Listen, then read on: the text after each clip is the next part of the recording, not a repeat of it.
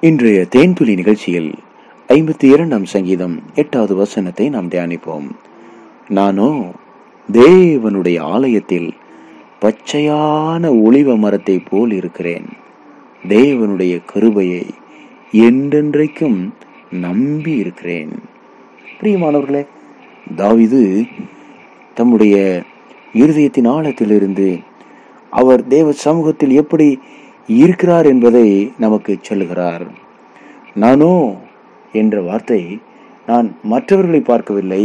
மற்றவர்கள் எப்படி இருந்தாலும் எனக்கு அதை பற்றி அபிப்பிராயம் இல்லை நான் என்னை பற்றி அபிப்பிராயத்தை சொல்லுகிறேன். நானோ தேவனுடைய ஆலயத்தில் பச்சையான ஒளிவ மரத்தை போல் இருக்கிறேன். ஒளிவ மரம் மிகவும் விசேஷமான ஒரு மரமாக இன்றைக்கும் இருக்கிறது பிரியமானவர்களே. அது பாலஸ்தீன தேசத்திலே மிக அதிகமாக காணப்படுகிறது. அதனுடைய தன்மை அது சீக்கிரமாக செத்து போகாது. அது அதிகமான எண்ணெய் சத்துள்ள ஒரு மரமாகவும் அதில் இருக்கிற பட்டைகள் இலைகள் காய்கள் பழங்கள் என்று எல்லாமே மருத்துவ குணம் நிறைந்ததாக மிகவும் அற்புதமான மக்களுக்கு உதவியாக இருக்கக்கூடிய ஒரு மரமாக இருக்கிறது. ஆகவே தான் இந்த நாட்களிலே மட்டுமல்ல இன்றைக்கும் அந்த மரத்தை அவர்கள் பாதுகாத்து வளர்த்து வருகிறார்கள்.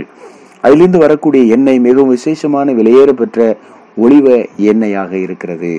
ஒளிவ பழங்களை அவர்கள் புசிக்கிறார்கள். ஒளிவ காய்களை கூட உப்பு தண்ணீரில் இட்டு அதை பதைப்படுத்தி நாம் ஊறுகாய் சாப்பிடுவது போல அவர்கள் சாப்பிடுகிறார்கள். ஆம் பிரியமானவர்களே இன்னும் மருத்துவ குணங்கள் அடங்கிய அந்த பட்டைகள் கூட அது பயன்படுகிறது.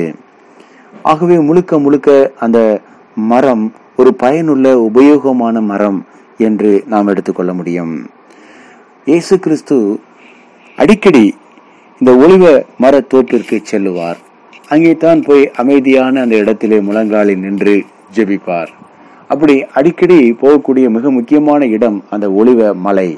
ஒளிவ மரங்களால் மூடப்பட்ட அந்த மலைதான் ஒளிவ மலை. அந்த மலையிலே தான் கத்தராகி இயேசு கிறிஸ்து ஜெபித்தார். அவர் இறுதியாக கைது செய்யப்பட்ட இடம் கூட அந்த மலைதான். அங்கே தான் யூதாஸ் காரியோத் வந்து அவரை காட்டி கொடுத்தான். அப்போது இயேசு கிறிஸ்து அங்கே ஜெபித்துக் கொண்டிருந்தார். பிரியமானவர்களே அந்த இடத்தில் ஒரு ஆலை இருக்கும். அந்த ஆலையிலே அங்கிருந்து பறிக்க பறிக்கக்கூடிய பழங்களை அவர்கள் ஆலையில இட்டு அதை அரைத்து அங்கிருந்து அவர்கள் எண்ணெயை அவர்கள் தயார் செய்கிறார்கள்.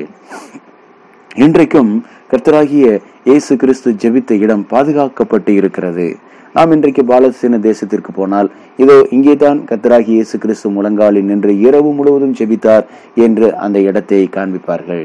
இன்றைக்கும் சுற்றுலா செல்லக்கூடிய எல்லோரும் அந்த இடத்திலே போய் முழங்காலில் நின்று கத்தராகி இயேசு கிறிஸ்து ஜெபித்ததை போல ஜெபிக்கிறார்கள்.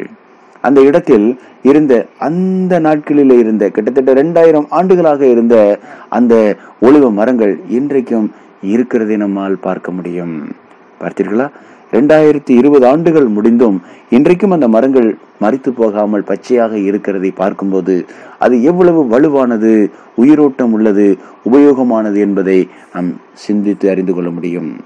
ஆம்பிரியமானவர்களே தாவிது சொல்லுகிறார் நானோ தேவனுடைய ஆலயத்தில் பச்சையான ஒளிவ மரத்தை போல இருக்கிறேன். அப்படியானால் தாவிதாகிய நான் ஒரு பச்சையான ஒளிவ மரம் எப்படி பயன் தரக்கூடியதாக இருக்கிறதோ அதை போல தேவனுடைய ஆலயத்தில் நான் ஒரு பங்காளனாக பயனாளியாக மட்டுமல்ல பலன் கொடுக்கிறவனாக உபயோகம் உள்ளவனாக தேவனால் பயன்படுத்தப்படக்கூடிய உன்னதமான பாத்திரமாக தேவனுக்கு ஊழியம் செய்யக்கூடிய நபராக தேவனுடைய பாரத்தை தோளில் பகிர்ந்து கொடுக்கிற பகிர்ந்தளிக்கிற தோளில் சுமக்கிற ஒரு நபராக. கர்த்தருடைய ஆலயத்திலே நான் இருப்பேன்.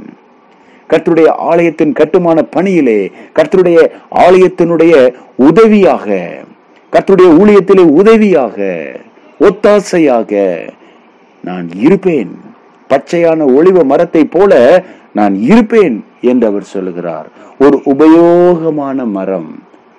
நானும் ஒரு உபயோகமான நபராக தேவனால் உபயோகப்படுத்தப்படக்கூடிய பிரியமான நபராக பச்சையான ஒளிவ மரத்தை போல எவர் கிரீன் என்று சொல்வார்கள்.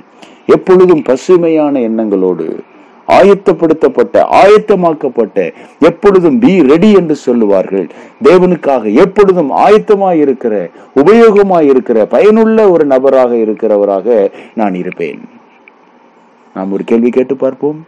தேவனுடைய ஆலயத்தில் நாம் எப்படி இருக்கிறோம்? தேவனுக்கு பயனுள்ள பாத்திரமா இருக்கிறோமா தேவனுடைய ஆலயத்தில் உபயோகமா இருக்கிறோமா தேவன் இன்றைக்கு நம்மை தேவனுடைய ஊழியத்திலே பயன்படுத்த விரும்பினால் நம்முடைய நிலை எப்படி இருக்கும்?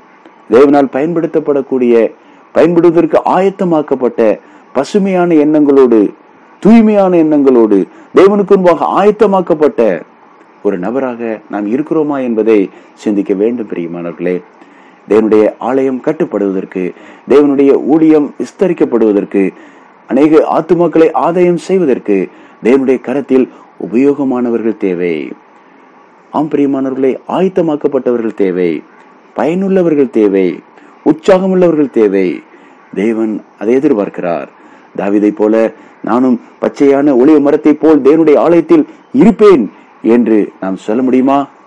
ஜபிப்போம். பரிசுத்த பிதாவை எங்களை தாழ்த்துகிறோம். திவ்ய கரத்தில் எங்களை அர்ப்பணிக்கிறோம்.